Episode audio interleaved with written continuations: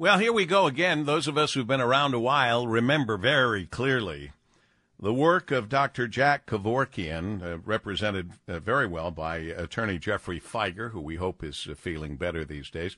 Uh, the fact of the matter is, at the time, people said that what what Dr. Kevorkian was trying to get through, uh, death with dignity, uh, a way for people to choose to end their own life, probably set back that uh, idea a bit because it was said at the time doctors were probably already helping people leave uh, this earth quietly. And once this came up as a big story, then everyone backed off because it became a big legal issue. Well, it's back again as Senators Mary Cavanagh, Democrat from Redford Township, Kevin Hertel, Democrat from St. Clair Shores, Sam Singha, Democrat from East Lansing, and Veronica Klinefelt, Democrat from Eastpointe, have introduced a death with dignity legislative package comprised of Senate Bill 678 to 681. This legislation would allow terminally ill patients the option to request and use prescribed medication to end their lives peacefully on their own timeline. Uh, let's talk about it, and we have a chance to do that with State Senator Kevin Hertel, who's on the other end of our line right now. Senator, good to talk with you. Good to talk with you as well, Paul W. And I got to tell you, I like this new time slot, uh, different than some of the other uh, early morning spots we've had together. well, it's a, it's certainly easier on the host. Not always so easy for our listeners to be uh, near a radio noon to two, but I hope they will be. And if not, they can go to thegreatvoice.com and hear the podcast of the show. But meanwhile, here we go. The first thing I thought about, frankly, having had elderly parents, grandparents, etc., lucky enough to live to be 100 or 96 or 98, with that old age comes cognitive failings. How do you deal with the elderly who are near death who don't appear to be any condition to choose to end their life? Yeah, I think it's a very good uh, question and, and honestly an important piece of this policy. Uh, we've included what I think are significant safeguards within this legislation to make sure that um, you know this really is used by people who are of sound mind who can make that decision on their own. So an individual would have to be diagnosed within uh, six months, terminally ill. So diagnosed to to be terminal with you know at six months or before. Uh, they would have to be uh, diagnosed by two doctors. So there's a second, you know, medical opinion built into the process. Uh, they have to be able to request the medication, the prescription of their uh, by themselves.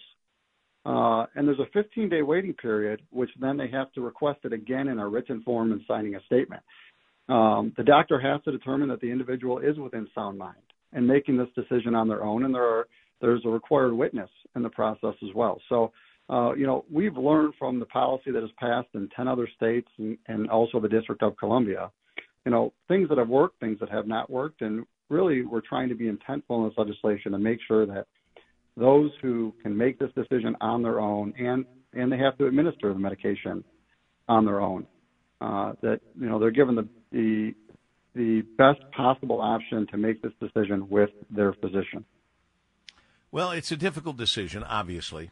Um, I'm glad that there is a, a two doctor uh, rule. I'm glad there's a, a waiting period. I suspect you have to look at, uh, at at protections for prescribing physicians. There has to be some laws in place so they don't get in trouble. But if you've gone through uh, an end of life experience, um, I don't know how we all did it before there was something called hospice care. God bless the hospice workers.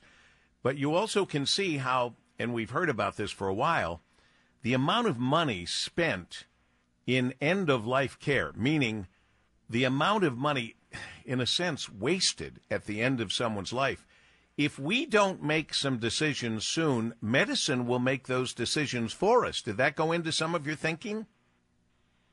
I, you know, I, I have really not looked at it from that angle. What I've heard from constituents and what I've, I've experienced uh, through, you know, my own loved ones who have gone through very traumatic end of life experiences, uh, whether battling cancer uh, or other diseases, and I don't know if any of them would have ever used this as an option, but I think what we see is people would like to know that it's there. If things were to get that bad, the pain is so bad that they have this option. And what we've seen in other states, is that a third of the people that actually get the medication, go through the process, and have their doctor prescribe it, don't ever even use it.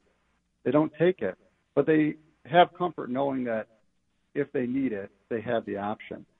Um, and so, you know, with the proper safeguards and with what we know today and how you know medicine has progressed since the 90s, I think when the last time this, uh, you know, the state of Michigan actually had this conversation as a whole, uh, I think we're in a different place today.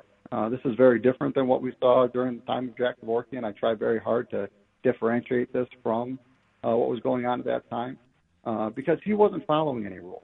And this would actually set rules for the state uh, to allow this process to occur. You know, this is fascinating. Uh, we're speaking uh, with uh, State Senator Kevin Hertel um, that if Michigan passes this, it would join 10 states and Washington, D.C., who have expanded patients' power to make decisions regarding their end of life care. But it's fascinating to hear you say, Senator, that in these states, what you found already is that people given the opportunity feel comfort in having that choice, even if they don't use it. That was one of the, the data points that really stuck out to me when researching this legislation. Uh, the amount of people that, that simply do not use the pill, even though they've gone through the process to get the prescription. And, and, and you know, over three quarters of the, the people we've seen obtain these prescriptions in other states are cancer patients. Uh, they're people that are going through a very difficult illness, and they make this decision with their family and with their doctor. Uh, and so, you know, we've heard concerns of, you know, vulnerable populations, and I think that's a concern that's very valid, and we have to address. Yeah. Uh, but these are people that have, you know, they're with their doctor are making these decisions on their own, and uh, you know, we don't see this being utilized in huge numbers in other states. Um, so it, you know, and, and we can look and see from the policy that's been in other places that there hasn't been any widespread abuse of it as well. Senator, I appreciate you giving us your side of this story, and we'll keep following it. State Senator Kevin Hertel with us here in Focus. We're out of time. Uh, go to thegreatvoice.com for the podcasts of the show. Stand by for news and JR Afternoon with Chris Renwick. And I want you to go on out and make it a great rest of the day. It's another beautiful day. On your way to making each and every day count, each day is a gift. Have a great one. Regards, Paul W. Smith.